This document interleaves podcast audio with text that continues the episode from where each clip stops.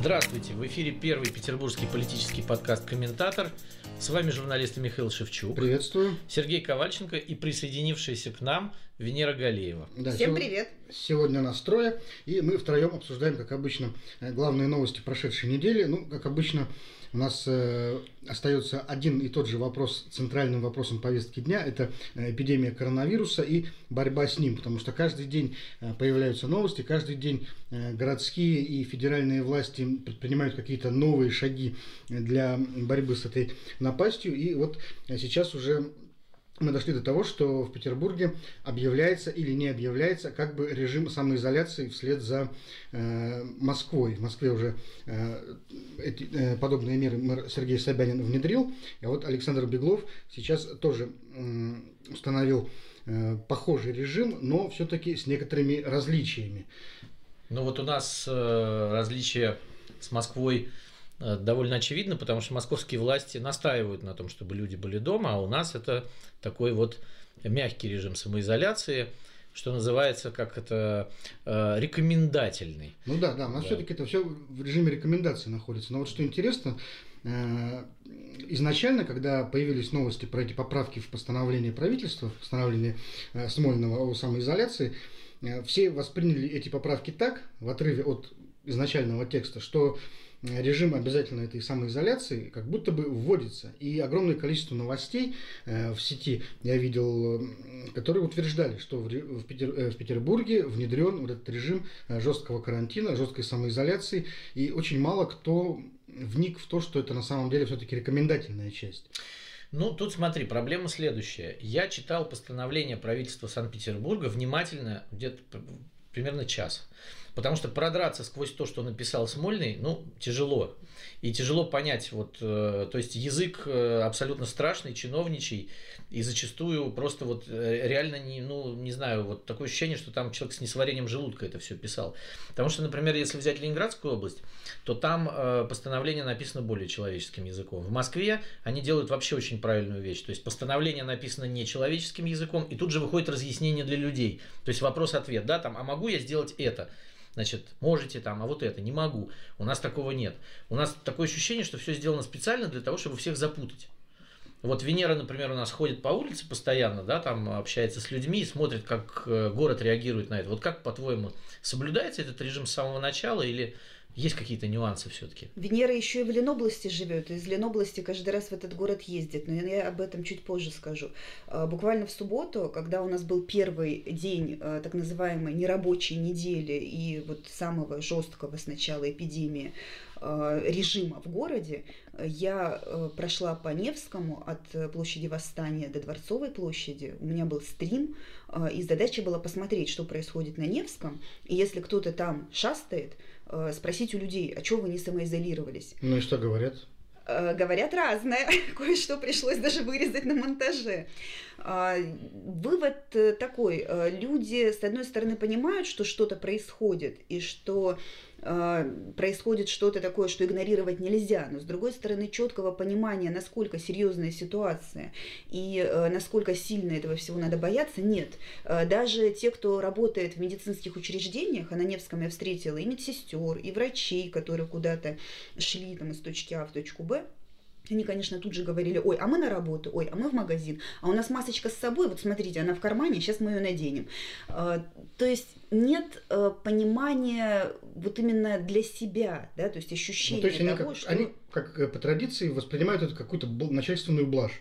То есть, ну, а, как захотелось... формальность как какую-то формальность. Угу. И э, здесь проблем две. С одной стороны, э, и по этим постановлениям, и потому, как у нас вводятся или не вводятся какие-то меры, и потому, какая каша у нас в головах наших граждан и в новостях, не будем этого скрывать, э, какая-то истерика просто. Вот это внутренняя истерика элит, которым надо принимать некие жесткие решения, по разным причинам принимать эти жесткие решения они не хотят, и вместо того, чтобы просто закрыть избушку на клюшку и сказать «сидите ровно хотя бы две недели», они говорят «ну давайте мы что-нибудь сделаем на пол шишечки». Вроде как это не карантин, а это самоизоляция. А что такое самоизоляция? Юридического термина такого нет. И у народа сразу же возникает э, такой внутренний протест. То есть как это вот самоизоляция? По закону же они не могут, а вот я сейчас пойду там и схожу в ленту и все там руками потрогаю. И мне за это ничего не будет, потому что по закону они так делать не должны. Э, вторая сторона этой проблемы – это отсутствие внятного информирования о том, с кем мы, собственно, боремся. Коронавирус, не коронавирус, новый это коронавирус, старый коронавирус. В общем, э, нет представления о том, насколько серьезна эта инфекция. А, то есть народ считает, вот где-то они нахватались, что ну это страшно для бабушек. Вот я не бабушка, значит мне ништяк. А, вот страшно для тех, кому там за 80, я вот, пожалуй, не буду просто ходить к тем, кому за 80, а дети вообще не болеют, а молодежь тоже не болеет, и поэтому, значит, это не страшно. Но на самом-то деле это не так. То есть с медицинской точки зрения никто внятно не объясняет. То есть у нас либо идет какое-то запугивание, э, перемешанное с фейками, о том, что а вот там какой-то врач из, из итальянской клиники э, весь в слезах и соплях рассказывает в Ютубе, как там у него ногами вперед вывозят в холодильнике людей. Э, или там другая крайность. Да? То есть у нас получается население, вот исходя из моего опыта общения с людьми, сейчас делится на две группы. Первые это те, кто тихо как-то паникуют внутри себя, закупаются туалетной бумагой и санитайзерами, у которых уже руки, э, уже кожа на руках облезает от постоянной непрерывной санитарной обработки. И вторая группа, это которые полностью ушли в отрицание, и говорят, что да, да, то, mm, то есть, да. что ну, это все вымышленно, это все не про нас, это где-то вот китайцы, которые мышей летучих жрут, но мы-то не жрем летучих мышей, поэтому у нас все будет ну, в порядке. Вот Россия страна крайностей, у нас как-то вот исторически всегда вот или в одну крайность мы впадаем, или в другую, где-то посередине вот никогда не могли пройти, не знаю, не припомню такого случая. А мне кажется, вот Венера сейчас зафиксировала одну очень правильную вещь. Э, я коротко власть существует для того, чтобы принимать ответственные решения. И для этого, собственно, ее люди выбирают, ну, обычно в демократических странах, и делегируют ей полномочия на там, насилие определенное, на какие-то э, непопулярные меры. На сбор а, налогов. А, да, на сбор налогов и так далее. И вот в такие критические ситуации власть и должна быть умнее населения и принимать вот эти меры. А у нас получается, что люди видят, что власть не хочет принимать решений и перекладывает это на их плечи. То есть вот вы должны сами как-то изолироваться, вот мы вам дадим выходные. Ну смотри, смотри, и, они, же... и они реально не хотят, не хотят быть взрослыми. То есть власть не хочет быть взрослой, а люди и не могут, ну, собственно. Ну это же классика, Сереж. Вот посмотри, как Путин, например, э, мотивировал мотивировал для россиян э, необходимость прийти проголосовать э, за поправки в Конституцию, когда еще это было актуально. Сейчас уже не актуально, но вот он как говорил, э, вы должны сами прийти, вот для меня важно, чтобы люди сами пришли и сами приняли эти поправки, чтобы это была ваша конституция. То есть, понимаешь, он ее придумал, он ее сочинил, спустил сверху вниз, а отвечать должны при этом люди которые придут за это голосовать. Здесь то же самое, понимаешь? Перекладывание а, ответственности а, такое же. Значит, э, мы вводим какие-то меры ограничительные, но отвечать за все должны вы. И по большому счету э, в каком-нибудь э, нормальном демократическом обществе с развитым гражданским обществом это бы работало. И это, в принципе, работает. То есть власть может апеллировать к людям, к их сознательности, Э, но это может происходить там, где, собственно, сознательность э, годами культивировалась, и она существует.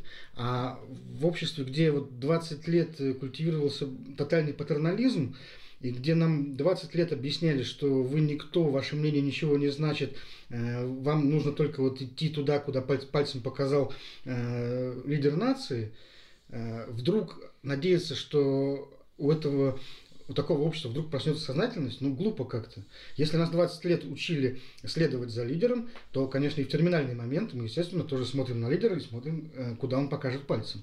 Да, и, кстати, лидер молчал до последнего. То есть, вот неделю назад он все-таки обратился к народу, а до этого э, говорили за него там кто угодно, премьер-министр, там губернаторы пытались что-то говорить а большинство людей ничего не говорили, потому что они просто ждали и готовились в регионах к всенародному голосованию. Вот Интер... это интересный, кстати, момент, потому что как-то упоминал коронавирус в своих выступлениях официальных Путин 1 марта, а, когда у него было совещание, если не ошибаюсь, в аэропорту Шереметьево, и он больше там как-то концентрировался на вопросах экономики, и упоминание это было такое, ну вот у нас с борьбой с коронавирусом все в порядке, ситуация под, под контролем, давайте лучше поговорим о том, что мы с экономикой будем делать, она вот там катится куда-то ну, по плану. Экономика нам, конечно, тоже надо что-то делать. Затем все практически лидеры европейские высказались э, там, 10 марта, 11, да, вот вокруг вот этой даты, когда Всемирная организация здравоохранения объявила пандемию, и тут вот их всех прорвало. Там, круче всех прорвало, конечно, э, Бориса Джонсона. Не дай бог, чтобы у нас кто-нибудь так вышел и сказал, ребята, вы знаете, там ваши родственники умрут, пойдите помойте руки, а я вот пойду там подумаю, как дальше грести куда. А, вот. А следующее, получается, выступление только 25 марта. Да. И э, вот, Миш, ты очень важную вещь сказал. У нас народ по, ну, в массе своей, своей по самосознанию, э, это подросток. То есть подросток, который, в принципе, уже может работать, может там, при желании детей настрадать. Ну, можно Еще, да, его можно призвать в армию. При этом он трудный. А, а, он, он, ну, нет, он нормальный. Он подросток, он активный, он здоровый, со своими какими-то э, эмоциями и прочим. Да? То, то есть не, не аутист. Э, Все в порядке, но он подросток. И тут, значит, этому подростку власти говорят, ну, вроде как самоизоляция, но карантин не вводим, и войска тоже не вводим, и блокпостов тоже не будет, и по голове вам никто не настучит. Неделя выходных, люди. И после этого, значит, в понедельник выходит Беглов, на, на видео был его комментарий, и говорит, народ, а вы что, вот как бы вам дали неделю, чтобы вы дома сидели, а вы поперлись на шашлыки. А что вы не сидите? Да, а что а чё вы не сидите? Какие шашлыки, а, я не знаю, холод собачий. А у людей mm. просто разрыв шаблона, потому что патерналистское общество воспитало в них, э, вот эта вот патерналистская такая система государственности, воспитала э, у них ощущение, что о них позаботятся, что э, вот старшие товарищи, которым виднее, они как-то примут решение, и вот по их поведению, по их решениям можно будет понять, насколько глубокая жопа нас ждет. Поскольку решение, ну вот так себе, видимо, еще можно где-то там вот на шашлыках. И э, вот, кстати, это очень хорошо видно по ситуации с туристами российскими, которые застряли в разных экзотических и по нынешним временам довольно страшных местах. Я накануне и ночью общалась с людьми, которые находятся сейчас в Мадриде, которые, между прочим, там просто рассадник инфекции, которые находятся на э, Тенерифе, в Бангкоке, э, в, в, в аэропорту в Дохе застряло порядка 500 человек в транзитной зоне, которые из Индонезии, там еще откуда-то э, пытались выехать через э, Доху в Россию, собственно, а Россия не принимает уже самолеты. Все, там, сказала Росавиация, 500 человек в день принимает Шереметьево, 200 человек в день ну, принимают остальные регионы. Значит, надо там колонию основывать. И, и люди, и люди не понимают. Русскую деревню. У них, у них одна претензия, почему власти их бросили. То есть они искренне не понимают, почему власти не высылают за ними голубой вертолет и не спасают их. В социальных сетях тут же начинается там какая-то волна хейта на тему того, что вот они такие сякие, козлы, там уже была эпидемия, они там в начале марта или в конце февраля куда-то поперлись, сами виноваты, вот пусть там, значит, там сидят на пальме и выкручиваются как, как хотят. Но с точки зрения той системы, которая у нас существовала все последние годы, э, логика людей-то понятна. То есть логика людей понятна, что государство должно о них позаботиться, что мы делегируем какие-то там свои э, свободы там, и права этому государству в обмен на безопасность. И вот сейчас у нас есть потребность в этой безопасности, а мы получаем нет, ну вот что. смотри, даже история с э, теми же самыми людьми, про которые ты говорила. Ну, э, есть несколько вопиющих примеров э, с тем, как работает российский МИД. Это вообще отдельная история. Так вот, Мария Захарова у себя в Фейсбуке, представитель МИДа, как бы, да, любимица Владимира Путина, она все время подчеркивает, что мы своих не бросаем, мы вывозим там тра-та-та-та-та. Но вот мы получаем абсолютно другие сведения. То есть, например, куча русских людей, брошенных на Гуа, и они говорят, мы готовы бы выехать, мы, мы даже готовы купить этот грабительский билет Аэрофлота там на занятые деньги у знакомых по полторы тысячи долларов. Но нам не доехать туда, потому что нас централизованно до Дели не могут вывести, а индийская полиция просто грабит нас по дороге. Вот и все. И люди там оказались брошенными. И непонятно, почему вот вчера, например, на совещании Путину никто не задал этот вопрос из министров, что, чувак, у нас десятки тысяч людей по всему миру, русских, они просто брошены в аэропортах, потому что они видят, как Германия забирает своих, как Британия забирает своих, как Соединенные Штаты забирают своих, а они остаются просто реально как брошенные дети, потому что, ну вот, у нас в день почти по тексту выходит, да, вот про это дело, там, э, крики, стоны, да, и, и, и главное, что ничего с этим не сделать, потому что МИД у нас работает только на две вещи, это на шпионаж и на пьянки для начальства во время визитов, и, и больше ни для чего, и вот эти все лицемерные заявления заявления Марии Захаровой не, не стоят ни гроша. Кстати, по поводу блокпостов, ты упомянула, не так давно в интернете появилась довольно странного вида карта Петербурга с предположительным расположением блокпостов. Якобы кто-то готовится к тому, чтобы перевести Петербург на полностью закрытое положение и на, не только на въезде и выезде из города, но и на магистралях внутри города расположить какие-то КПП, блокпосты, где собираются Э, проверять, видимо, документы у автомобилистов, проверять э, цели их следования. Но это довольно странная карта. Э, она не очень понятно, кто ее составил, карта чего это, собственно говоря, и на каком основании все решили, что это карта вот этих блокпостов. Ну, то есть э, загадочная история, думаю, что вы Эта карта была видели. опубликована на Фонтанке, источник да, вполне да. надежный. Это не значит, что блокпосты появятся завтра, кто-то угу, там будет вводить э, чрезвычайную ситуацию, там еще что-то. Но э, эта работа ведется, потому что режим ЧС тоже нельзя ввести с бухты-барахты. Э, надо хотя бы там какое-то время подумать и распланировать. И это вот как раз-таки часть этого планирования. Э, другой вопрос, э, да, одно дело расставить э, флажочки на карте, а другое дело расставить по этим местам живых людей и сделать систему работающей. Потому что, во-первых, надо как-то позаботиться о безопасности этих же самых сотрудников. Потому которые, что они вот рассадником заразы. Которые на этих блокпостах будут работать. Они же тоже не хотят быть самоубийцами, у них есть семьи, у них есть пожилые родственники. Они о своем здоровье тоже хотят думать в конце концов. А другой момент это как сделать систему работающей без э, какой-то внятной, без внятных критериев. Кому можно, что можно, что будет тем, кому нельзя, но которые все равно полезли. Ну, понимаешь, для этого есть э, режимы. Э, то, что вот сейчас, что в Москве, что в Петербурге, что в других регионах подается под названием там, самоизоляции или что-то еще в этом роде, какие-то эфемизмы, это все на самом деле, конечно, ерунда, потому что по-хорошему существует три только режима. Это режим повышенной готовности к ЧС, режим ЧС, и режим ЧП. Вот. Ну, режим ЧП это уже там терминальный, терминальный уровень, который вводится в случае там, войны, например. Вот. Но по большому счету вот мы сейчас находимся в режиме повышенной готовности к чрезвычайной ситуации, и нам светит режим чрезвычайной ситуации. Все, никаких больше э, там обязательных самоизоляций, э, вот этого всего не существует на самом деле. И э, власти должны здесь определиться, понимаешь, перед тем, как вот вводить какие-то блокпосты или не блокпосты, они должны ввести этот юридический режим, который должен действовать на законных основаниях. Э, в противном случае, ну, какой блокпост может быть, если у того, кто на этом блокпосту находится, нет никаких полномочий, по большому счету, ограничивать передвижение людей. Ну, С чего же, вдруг Госдума же приняла накануне э, Госдума должна ввести режим официально. Да. Все. Когда он будет введен, вот в этом режиме по закону, там как раз все прописано, кому чего можно, а кому нельзя. Пока этот режим а какие не введен, основания для введения режима чрезвычайной ситуации? Насколько я понимаю, среди этих оснований, среди этих оснований сейчас эпидемии нет. То есть там есть стихийное бедствие, не знаю, там нашествие марсиан, но вот именно той ситуации, которая у нас сейчас, там нет. Именно поэтому такая неразбериха и царит в рядах. Ну, естественно, им нужно тогда сейчас оперативно менять законодательство, они это умеют, я думаю, что за день сделают, если надо будет. Ну, если надо будет, то сделают. Мы ну, видели прекрасно, как Но мы пока законы. не видим, чтобы кто-то на это решился. Естественно. Пока я вижу решительность э, действий только у одного человека в стране, это вот мэр Москвы Сергей Собянин, который как раз, если не ошибаюсь, э, вот в это время э, пересаживает весь свой гигантский мегаполис на строгий домашний режим и вводит спецпропуска москвичи, насколько вот мы все читали в новостях, должны будут э, регистрироваться на специальном сайте, получать QR-коды. Э, Причем, насколько я понял, на каждый выход из дома, включая вообще выбрасывание мусора. И показывать при необходимости эти QR-коды, видимо, каким-то патрулям.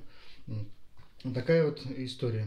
Нет, ну просто видишь, э, Москву, конечно, надо закрывать. Вот, за последние сутки только... Давно пора. Нет, да, лет 10 да, назад. А еще лучше закопать. Да, да, закопать. да, по статистике, значит, около 600 зараженных вот за последние сутки э, в Москве, и число это растет, в общем, э, во многом за счет Москвы, и это понятно, потому что Москва это самый богатый город России, и это самые э, три самые такие напряженные аэропорта, хабы, вот. Э, и э, я не понимаю, почему Москву не закрыли до сих пор, потому что там реальная эпидемия, и э, вот в Петербург до сих пор летают самолеты из Москвы, Сапсаны ездят. Зачем они ездят, непонятно. А потому что тех же самых туристов, которых мы будем вывозить с Гоа, с Бали, из остальных нехороших по нынешним временам мест, их же привозят в Шереметьево, и потом им надо как-то попасть в Петербург.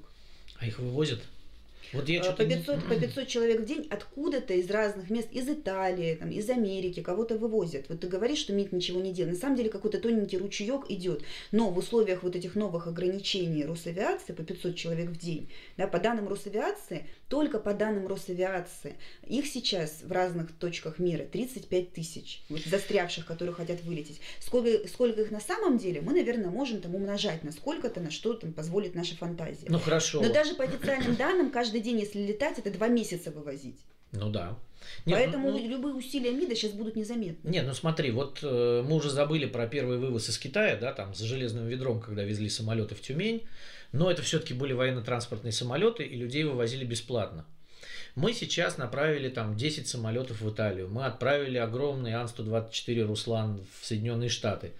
Но почему мы не можем направить вот эти самолеты, забрать людей, да, хотя бы с ведром, если они готовы уже лететь на Гуа, например, вот люди, с которыми мы общались, у них уже отсутствуют средства к существованию, они помидоры на бананы обменивают друг другу, да, чтобы поесть.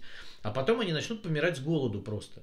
Ну вот отправьте, у нас огромные вот эти средства, да, самолеты есть, Ил-76, они там посидят, постоят, как бы, да, если они готовы вернуться на родину.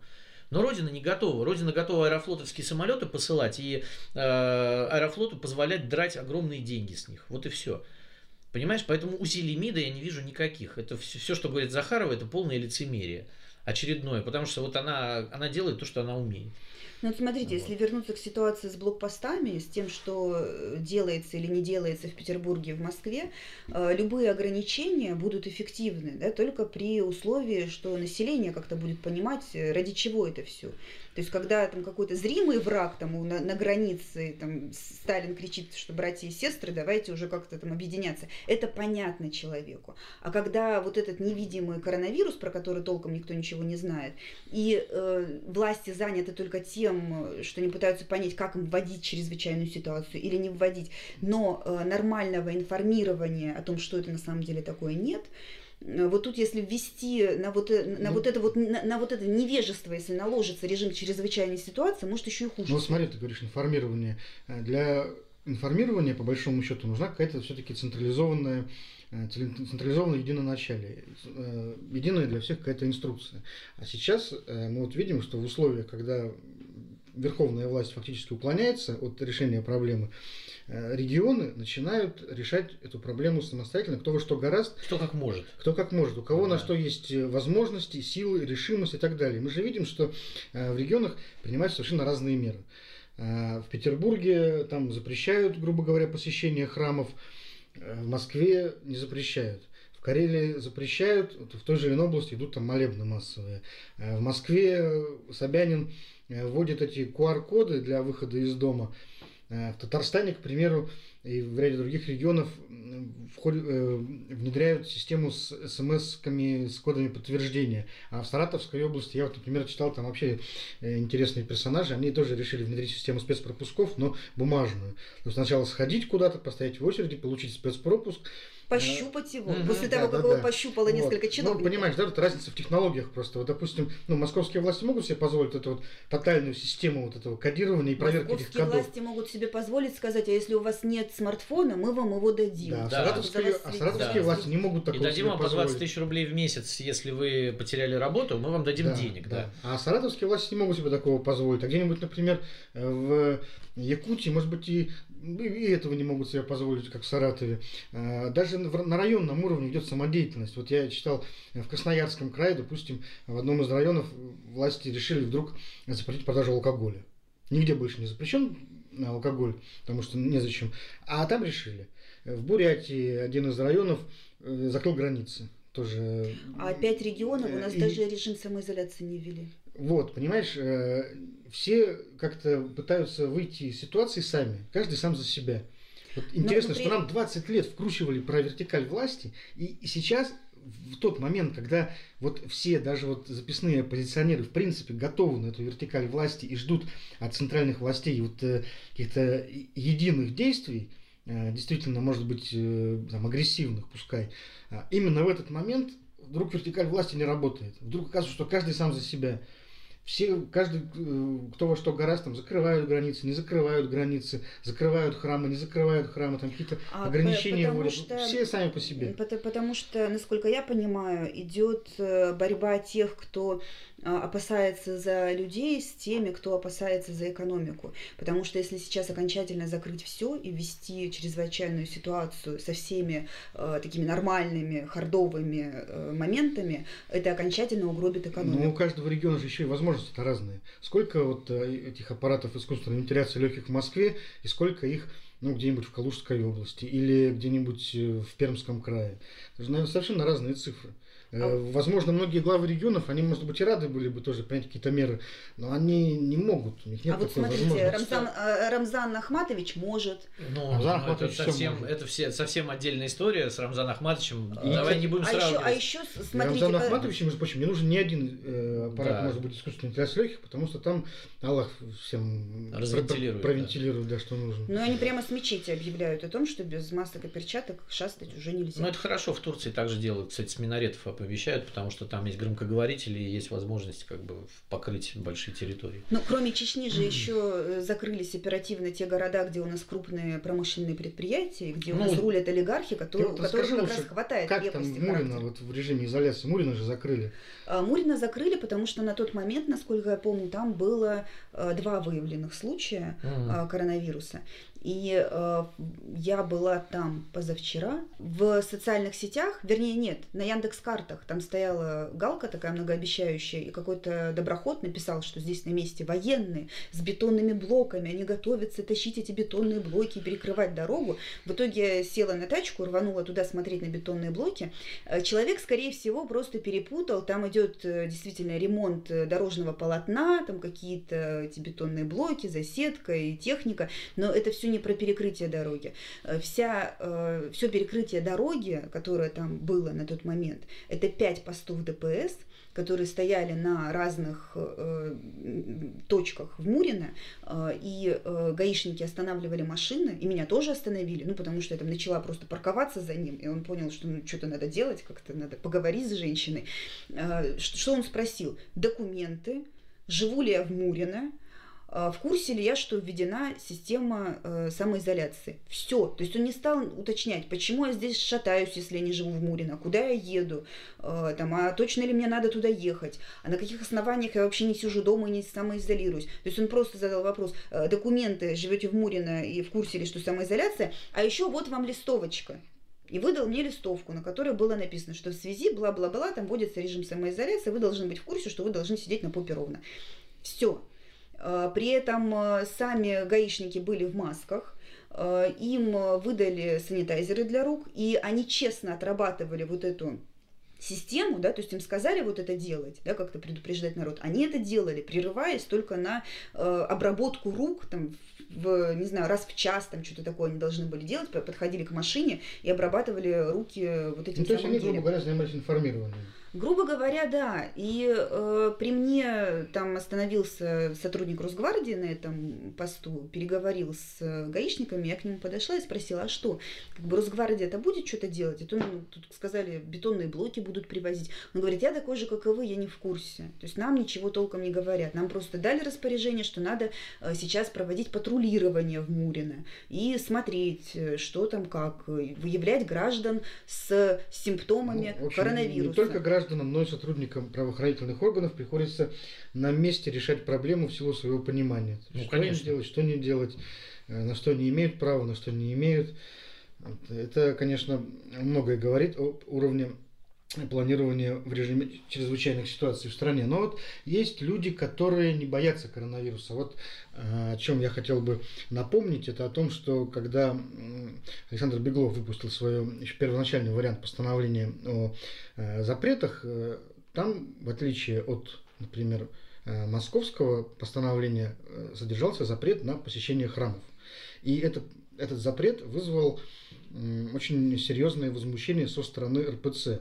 А, не только, кстати, это в Петербурге было, но и в Карелии то же самое. Епархия, так же как Петербургская епархия, объявила о том, что не собирается подчиняться этому решению. А, службы в храмах продолжатся. И более того, патриархия сделала заявление довольно-таки э, неожиданное для патриархии. Они начали ссылаться на конституционные права и свободы граждан, о том, что есть свобода вероисповедания, э, которая ограничена может только федеральным конституционным законом, но никак не постановлениями региональных властей. И э, даже в Исаакиевском соборе, который, ну, хотя он продолжает быть музеем городским, и там, соответственно, богослужения были все-таки запрещены, но даже там все-таки э, служба прошла службу эту провел непосредственно митрополит Варсонофий, и там очень демонстративно присутствовал спикер законодательного собрания Вячеслав Макаров. То есть, э, как мы видим, здесь тоже начался конфликт. Mm. То есть в тот момент, когда, казалось бы, Должна быть консолидация. Должна быть консолидация и вообще, и вообще симфония. То есть нам же вот сколько лет там говорили о симфонии церкви и власти. И вдруг она вот по этому поводу, по случаю пандемии, вдруг раз начинает давать трещину. Причем такую серьезную трещину, потому что не только э, даже официальные это церковные ресурсы, но и э, СМИ, э, которые ну, занимают такую вот национал-патриотическую позицию, начали тиражировать огромное количество таких призывных текстов о том, что вот власти снова начинают безбожную пятилетку, начинают прессовать православных, запрещают им службы, мы должны значит, выстоять. Для нас, для всех это э, принципиальный вопрос, э, это просто тест на веру и так далее. В общем, интересный конфликт получился, совершенно неожиданный на ровном месте. Ну, тут э, получился конфликт, мне кажется, лично такой вот э, митрополита Варсонофия и губернатора Санкт-Петербурга Александра Беглова. Ну, нет, но это довольно... Патриарх тоже принял в нем участие. Ну, принял участие, но вот на самом деле эта история довольно странная, потому что коронавирус начался не вчера. Значит, э, первые случаи коронавируса были зафиксированы в России 1 марта, и в Петербурге они, по-моему, начались где-то числа с 10 а 9 числа к нам привезли мощи да, святого мы говорили Иоанна об этом. Богослова, да, и до 18 числа 70 тысяч человек э, облобызали эту раку. Насколько я понимаю, есть э, финансовый интерес, потому что каждый человек это примерно 100 рублей, которые приносят церкви. Это там продавались, э, продавалось лампадное масло э, под видом э, значит, средства от коронавируса. И власти все это проглатывали. То есть Александр Беглов этого всего не видел 8 дней, 9 даже. И вдруг потом он встрепенулся так, о, надо же церкви закрыть. А зачем он Черт это сделал? А я не понимаю, для чего это Человек, было. Человек, который начал свое управление Петербургом с, с обещанием сделать Петербург духовной столицей. Ребята, что вы прицепились? Ну вот он может быть, ну хорошо, там это не первое, это может быть разумное его решение, но на фоне всего остального это было разумное решение. Вот он сказал, э, ну, он не закрыл церковь, он сказал, служить служите, да, пусть службы а, идут, только, но просто ходить туда прихожанам не надо. Да. Только без Пожалуйста, транслируйте, фотографируйте, рисуйте комиксы, там вывешивайте на дверях, я... но только людей внутрь внутрь как бы не надо заводить. Это, а, кстати, обратите внимание, вот он с церковью поссорился, и в Петербурге сразу пошел снег. Всю зиму не было. Да, кстати, интересное замечание. Да, интересно, оттестировали на коронавирус вот эти 70 тысяч целовавших как-то. Ну, Потому что Александр Беглов привел тут на правительстве цифру, что в Петербурге всего оттестировано 36 тысяч человек, а это очень мало.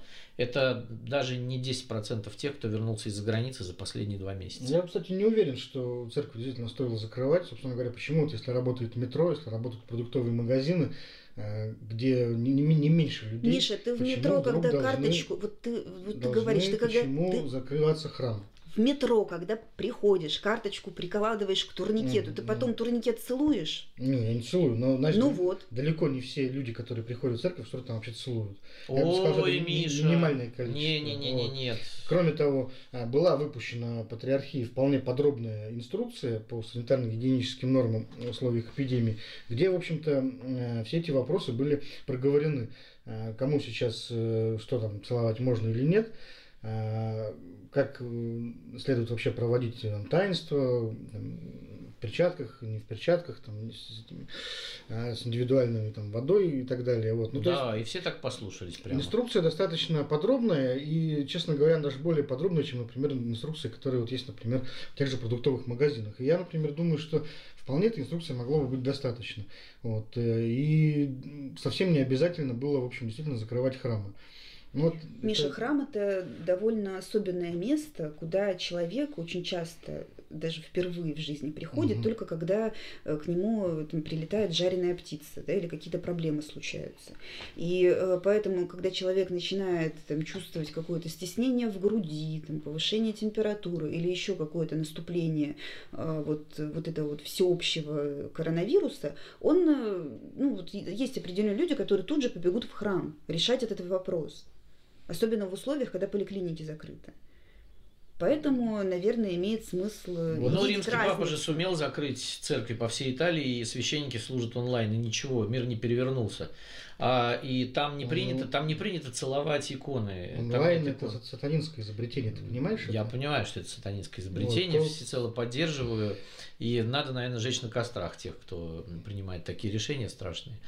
Вот, нужно возродить эту ну, практику. Ну, знаете, ведь есть еще и более страшные решения. Мишустин жениться людям запретил аж до 1 июня. А только в Санкт-Петербурге 5 тысяч заявлений на заключение брака лежит. То есть 10 тысяч человек э, сейчас прямо в таком серьезном шпагате. И не исключено, что кто-то годами Соскочит. шел. Годами. Вот, вот, вот ты понимаешь, вот ты не женщина, Сережа, а ты меня понимаешь. То есть люди могли годами идти к этому. И тут бабах, там этот коронавирус, и ты ж хрен потом вернешь его того.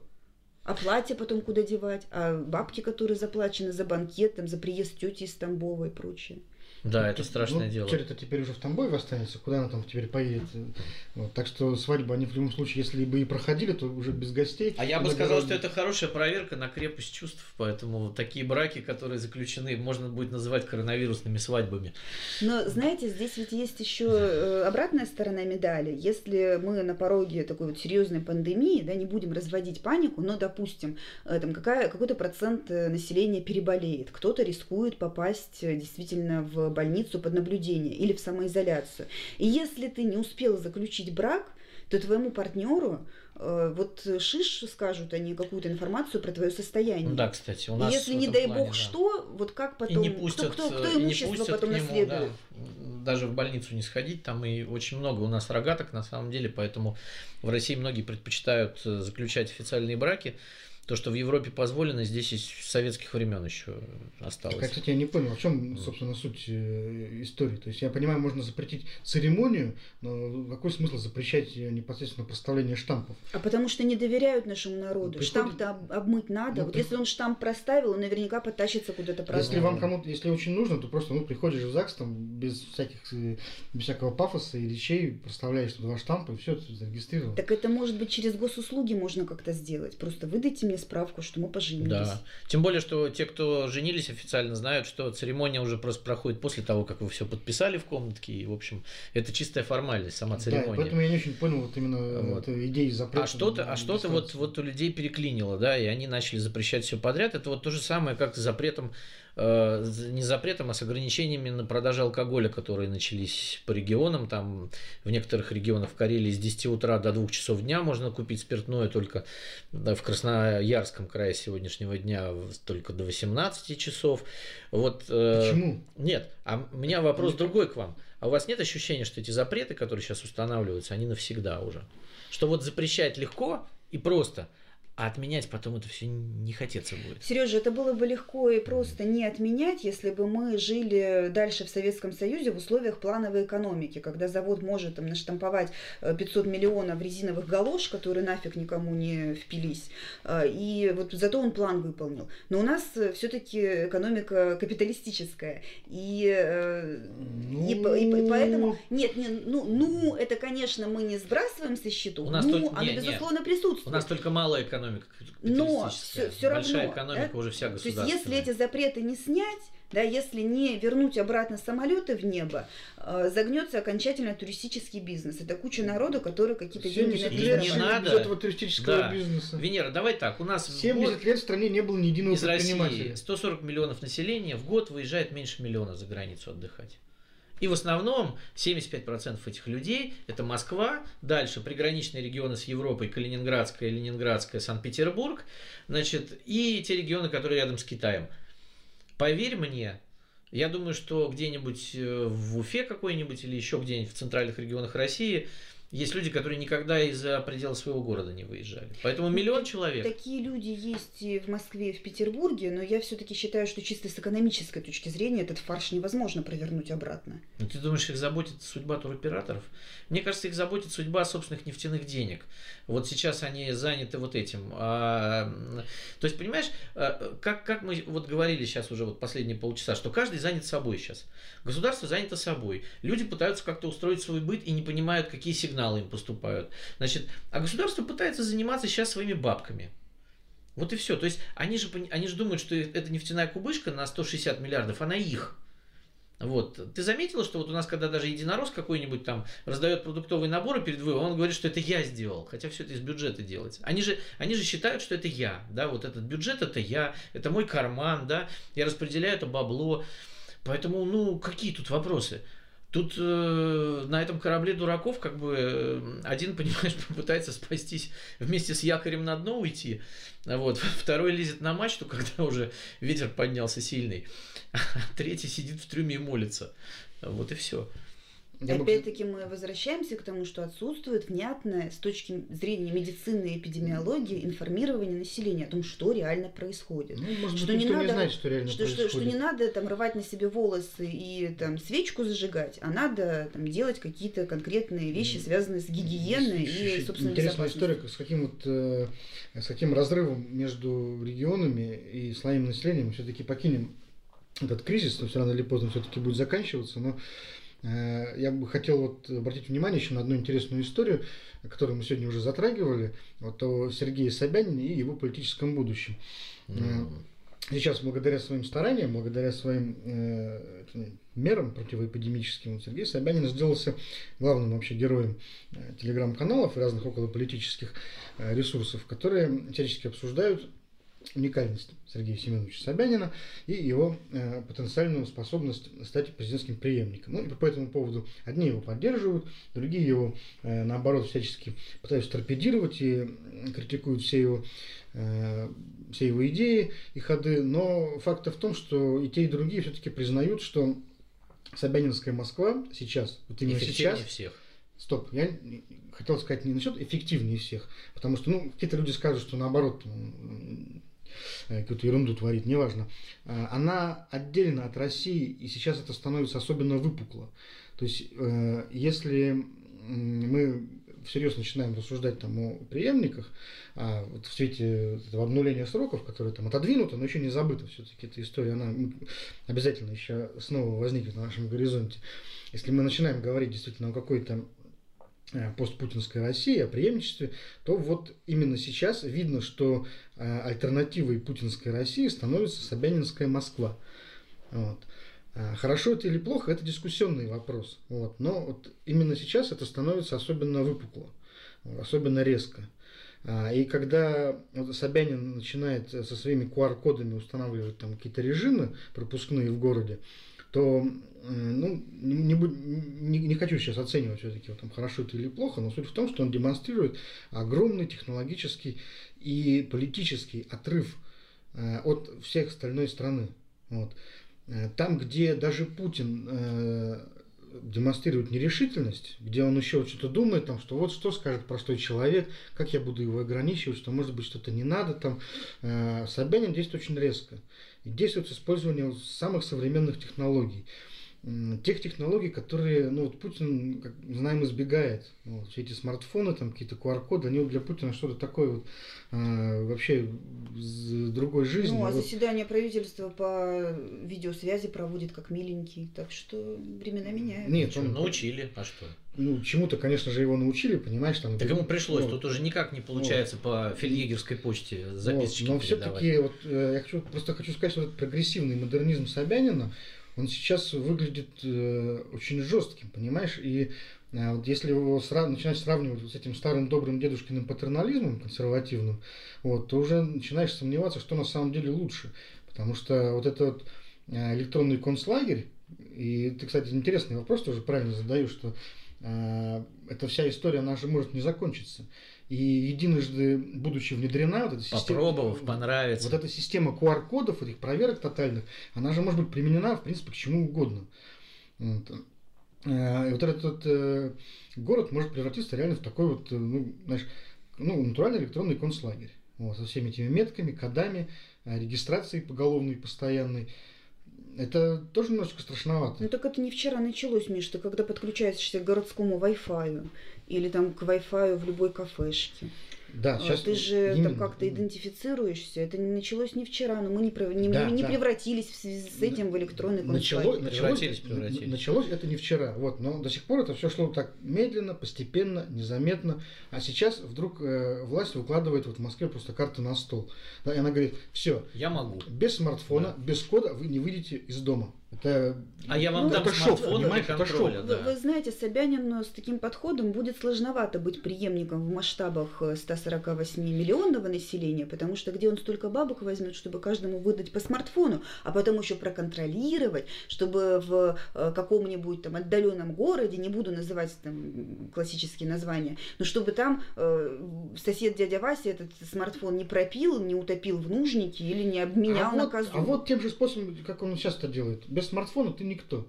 У тебя должен быть смартфон и QR-код, а после этого ты хлеба в магазине не купишь. И тогда топи свой телефон в, в, в сортире, вот, только у тебя просто не будет ничего после этого. Такой вот жесткий подход.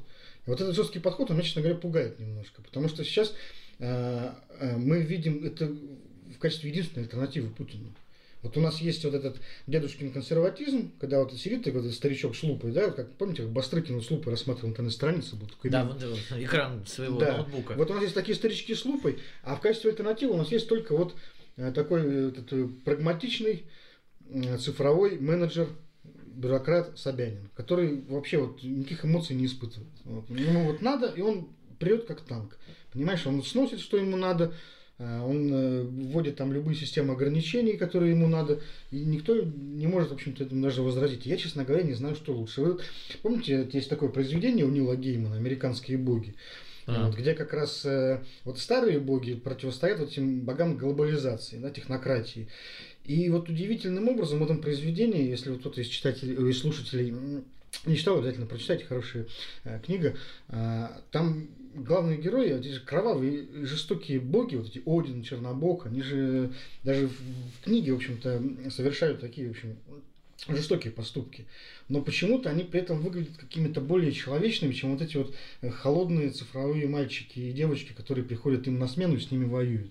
Такая парадоксальная история. Просто э, и вот это э, противостояние консерватизма и модернизационного так сказать, прорыва в Собянинском изводе, оно мне напоминает именно э, такой выбор. Ну, конечно, тот еще выбор, вот, но понимаешь, у нас нет нормальной политики, у нас нет никаких альтернатив, компромиссов, и нам похоже, что придется выбирать где-то вот, вот, вот, вот здесь, между этими двумя крайностями. Между плохим и очень плохим. Да, вот, и мы опять впадем в крайности. Ну вы сейчас э, сидите, как два таких э, алда, и переживаете, ой, там вот у всех будут QR-коды, как же мы будем. Ну, да, Ребят, да, на, да. Каждую, на каждую хитрую гайку находится болт, вы сами знаете с чем.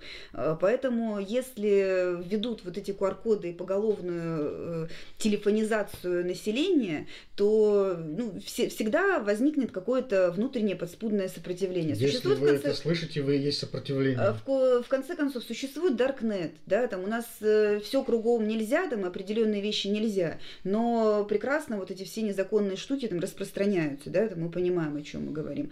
Но э, если действительно будет вот это до тех пор, пока этот смартфон не вшивают вам там куда-то в спинной мозг, э, всегда найдется способ э, ну, какую-то форточку для себя найти.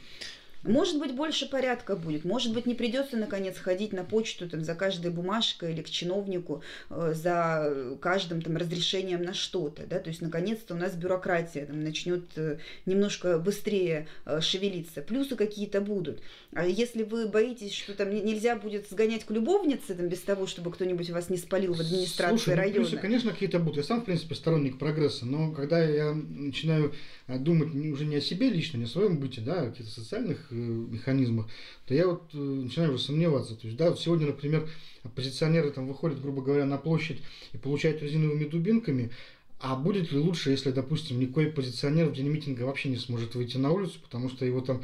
Э, Заблокируют да, его смартфон, и на выходе где-нибудь э, тут же там всех... И встроенная камера там в парадном просто да. прочитает его QR-код и заблокирует ему выход на улицу, и никто никуда вообще не выйдет.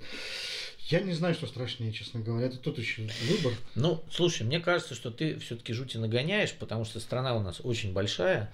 Это, во-первых. Во-вторых, Собянин выстраивал под себя Москву 10 лет и с бюджетом в 3 триллиона рублей, из которых э, половина примерно это нефтяные деньги, и еще есть деньги за столичные функции.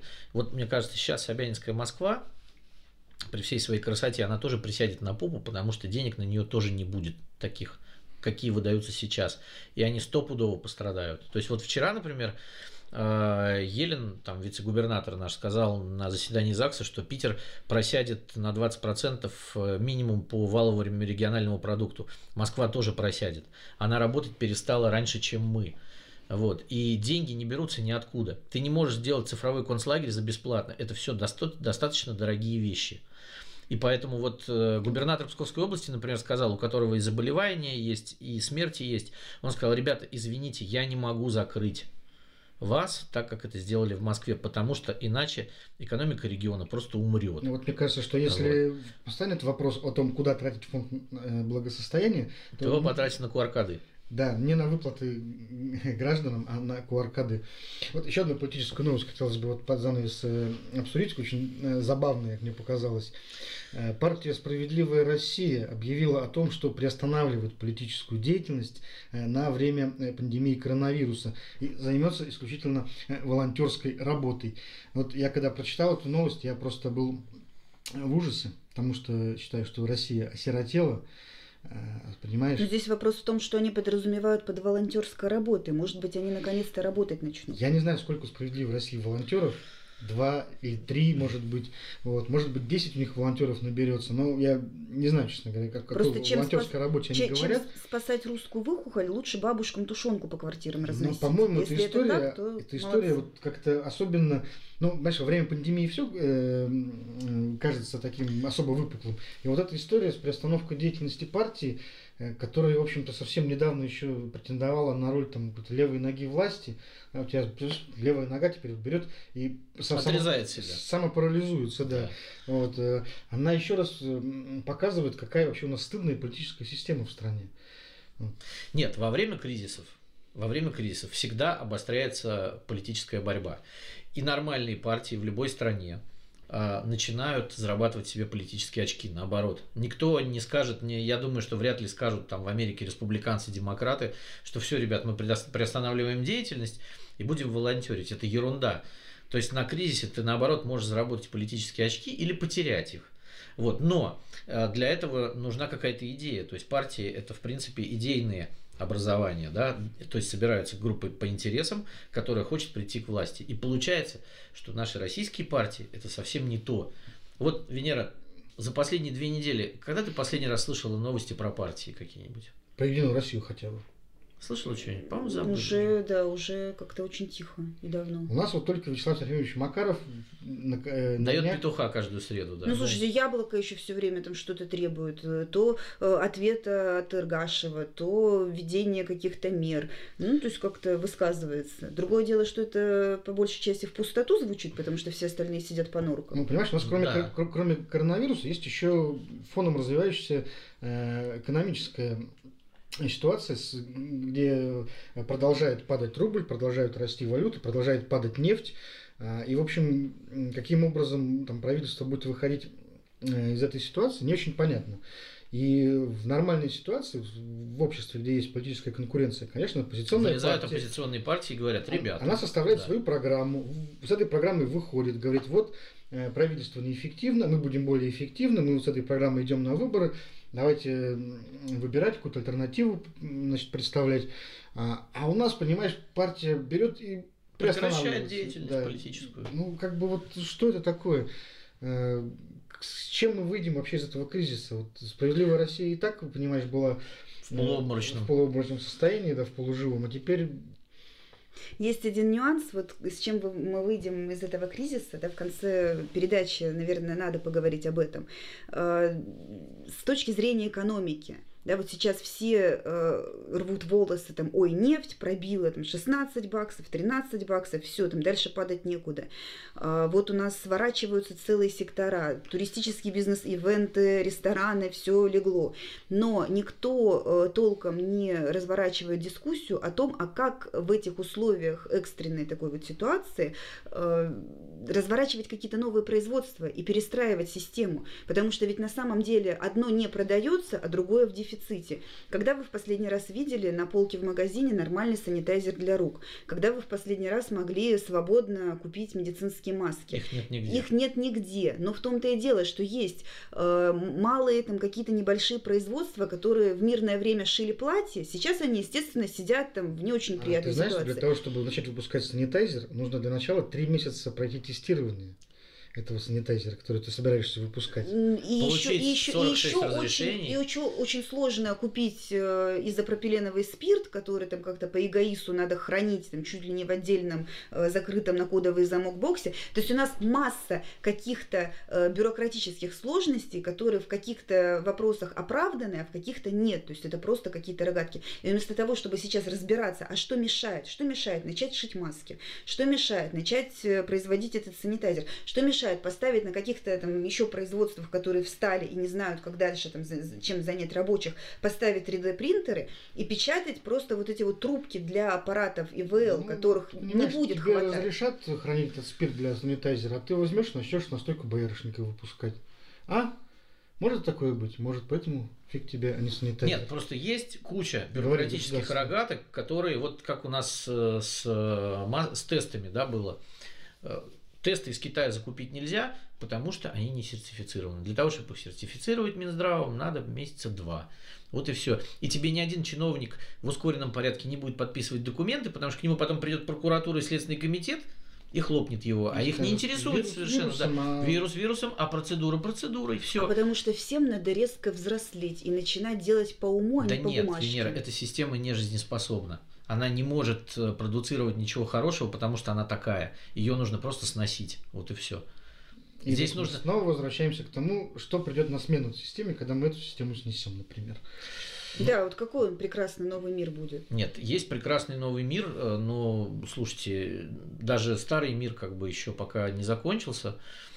Поэтому я думаю, что рано говорить о новом мире. Да, давайте не будем сносить, давайте как-то перестраиваться. Ну, да, давайте вот. пока не будем э, сносить старый, э, старый мир прямо сейчас.